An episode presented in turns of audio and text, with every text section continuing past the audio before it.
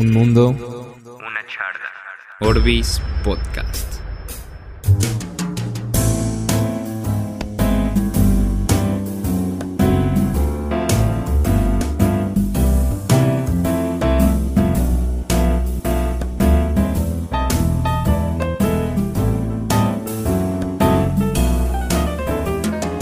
Si te dijera que de la decisión de que una persona se levante o no a matar una mosca depende que vivan o mueran 60 millones de personas en el mundo, ¿me lo creerías? ¿En que una minúscula acción provocada por un insecto de 5 milímetros fuera capaz de cambiar toda la historia de la humanidad? No hablando únicamente de detalles, sino en magnitudes gigantes, abismales. Toda la historia de la humanidad por completo, un giro de 360 grados. Imagina este caso hipotético. Es 1894 en un pequeño pueblo de Austria. En una elegante casa se encuentra un señor padre de familia en la hora del almuerzo degustando una rica sopa de lentejas. Sin embargo, este se siente muy lleno ya que tomó muchos vasos de agua, por lo que deja su sopa sin terminar en la mesa y se va a trabajar. Pasan los minutos y este plato se llena de moscas que entraron por la ventana, y una de ellas vuela al cuarto de arriba donde se encuentra su hija, una joven leyendo un libro en su habitación, y esta mosca fastidiosa comienza a sobrevolar en ella. Sin embargo, ella, al estar tan picada en su libro, se resiste a levantarse y matarla, pero la mosca no se detiene y continúa fastidiando, por lo que la chica pierde la paciencia, toma su zapato y se va tras la mosca para aplastarla. La mosca huye hacia las escaleras parándose en una parte alta de la pared, por lo que la chica la tiene en la mira y pega un gran salto para aplastarla. Sin embargo, pierde el control y cae por las escaleras rompiendo su brazo y dándose un muy fuerte golpe en la cabeza. La madre, que se encontraba en el jardín, escucha el gran sonido de la caída y rápidamente va a ver qué ha pasado, encontrando a su hija muy herida y desangrándose. Por lo que rápidamente la levanta y la sube a su carreta, la cual es tirada por caballos, y a toda velocidad va en marcha al sanatorio del pueblo. La madre decide tomar un atajo mientras golpea sus caballos para que vayan lo más rápido posible, y en el momento que va pasando por una calle colindante de un vecindario familiar, de la nada se atraviesa un pequeño niño siguiendo su pelota, por lo que era inevitable detener a tiempo los caballos que terminaron pisando al pequeño de 5 años, dejándolo sin vida. Dirás, vaya, qué tragedia, ¿no? Pero déjame decirte que el nombre de este pequeño era nada más y nada menos que Adolf Hitler. Sí, aquel que hubiese sido un líder político nazi que al invadir Polonia daría comienzo a la Segunda Guerra Mundial, que provocaría la muerte de 60 millones de personas y más de 150 millones de heridos. Además de que con el término de la Segunda Guerra Mundial provocaría un mundo bipolar, la conducción de la política mundial a mano de dos nuevas superpotencias, los Estados Unidos y la Unión Soviética, dando así inicio a la llamada Guerra Fría en la que Estados Unidos saldría victorioso, además de provocar una crisis mundial por las repercusiones económicas y la reconstrucción de sistemas políticos por la guerra, el auge de la industria militar y las bombas atómicas, cambios culturales y una numerosa serie de acontecimientos que repercuten en cada rincón del mundo hoy y mañana y en 100 años. Pero no.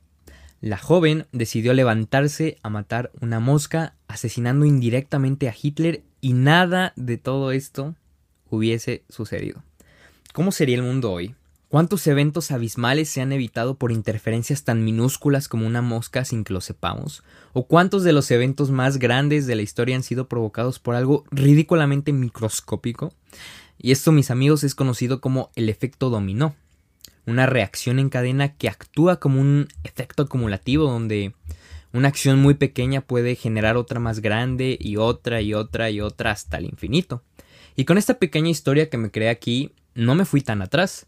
Pude echarme toda la historia detrás que provocó que ese día el padre de familia comiera un plato de lentejas que no pudo terminar, que llevó a lo de la mosca y después a lo de la niña. Siempre se puede ir más atrás.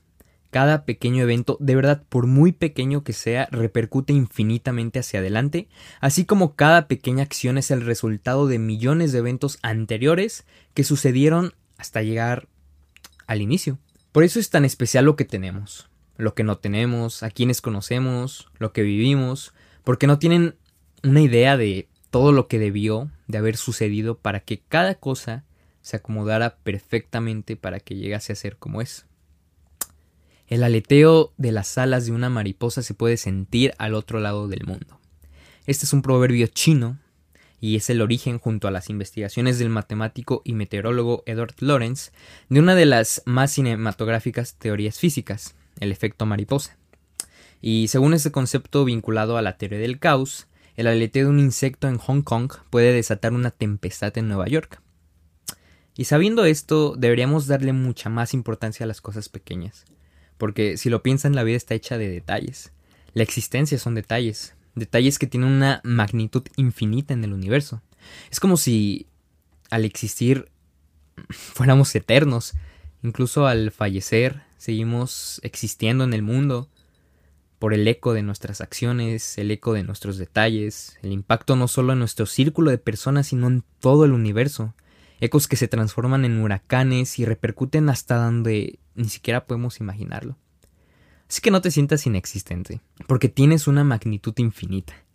Y no es una exageración, de verdad toma unos minutos y medita este efecto. Y pues rompe la cabeza, ¿no? Imagina, otro caso, ir por tortillas, ¿no? Vamos a poner a rodar la imaginación. Supongamos que son la 1:00 p.m. y te mandan a la tienda por tortillas. Y es muy tarde y probablemente ya no encuentres. Sin embargo, al llegar notas que justo queda un paquete de tortillas. Feliz las compras y te regresas a tu casa. Sin tomar importancia de nada más, hasta ahí llega la travesía de las tortillas. Sin embargo, minutos después llega otra persona, esperando encontrar tortillas, pero ya no hay, porque pues tú te llevaste las últimas. Y como en su casa van a comer, barbacoa, pues no pueden faltar las tortillas, así que decide ir hasta otro negocio de tortillas que está más lejos, caminando unas cuadras y cruzando una avenida. Entonces esta persona va, y cuando cruza, justo va pasando un hombre muy apresurado que va distraído manejando. Lo alcanza a ver y este da un volantazo justo a tiempo. Puf. La persona en busca de tortillas, pues se salvó, va, las compra y se regresa. Sin embargo, este hombre que dio el volantazo le chocó a otro auto. Y este señor que iba manejando es un empresario dueño de una empresa de muebles que se dirigía a cerrar un trato con otros empresarios. Y este iba a ser el negocio que iba a salvar a su empresa porque había tenido muy malas ventas. Ahora no iba a llegar a tiempo y de por sí ya iba tarde. Entonces, pues este hombre no llega a la junta, se le escapa la oportunidad y con el paso de los días su empresa colapsa. Este hombre tiene 4 hijos y una esposa. Y cambia su vida radicalmente, vendiendo sus pertenencias, etc. ¿Qué será de ellos ahora, no? Su hijo mayor, a quien planeaba darle su empresa cuando creciera, pues ya no tendría nada para darle. Así que el hombre, unos meses después, encuentra un trabajo regular en un despacho, al menos para mantener a su familia. Y curiosamente este despacho quedaba frente a una universidad muy prestigiosa. Entonces su hijo mayor, al salir de la escuela, pues siempre lo visitaba y juntos iban a casa. Y justo en ese mismo horario también sale de la universidad antes mencionada un gran físico, el cual con el paso del tiempo y la costumbre hizo una relación con el hijo y lo influenció en el campo de la física, despertando su curiosidad y haciéndolo sentir amor por esta materia, por lo que decide estudiar esta carrera. El niño crece y 37 años después descubre que no existe tal cosa como la gravedad, descubriendo así una fuerza desconocida, dando paso al mayor avance universal en la humanidad que nos lleva a una trascendencia como raza humana increíblemente avanzada, ¿no? Y bueno, ya me la volé, entonces pues ahí le paro. Pero lo que quiero que vean es cómo todos estos sucesos comenzaron cuando tu madre, tu esposa, etcétera, te dijeron ve por las tortillas. Muy de locos, ¿no? Pero muy real a la vez, y eso que solo hablamos de lo que esa acción generó y no estamos hablando de lo que esa acción impidió que sucediese. Puf, es otra rama infinita de posibilidades, como un what if, ¿no? Y la verdad es que es un tema muy interesante y también muy, muy extenso y que genera sobre todo muchos pensamientos, ¿no? Como ¿qué tan hasta atrás llega esta reacción en cadena que se provoca en el hoy? Y este es el principio de causalidad. En el universo forzosamente por ley natural todo sucede debido a una causa. Absolutamente todo está sujeto a esto, la causa y efecto. Nada puede salir de la nada no puede crear algo porque la nada es nada. Y es de las principales como muestras en la naturaleza. como pruebas de la existencia de un dios, ¿no? De un ente externo a las leyes de nuestro universo, que dio origen al universo como lo conocemos, por el hecho de que de la nada no puede surgir nada y forzosamente algo tuvo que intervenir, ¿no? Este principio de causalidad genera pues muchas preguntas, ¿no? Como el hecho de si cada evento, por muy pequeño que sea, es consecuencia de una serie de eventos anteriores, ¿existe la libertad? Cuando queremos tomar una decisión, ¿realmente somos libres de tomarla o simplemente es el resultado de millones de eventos predecesores?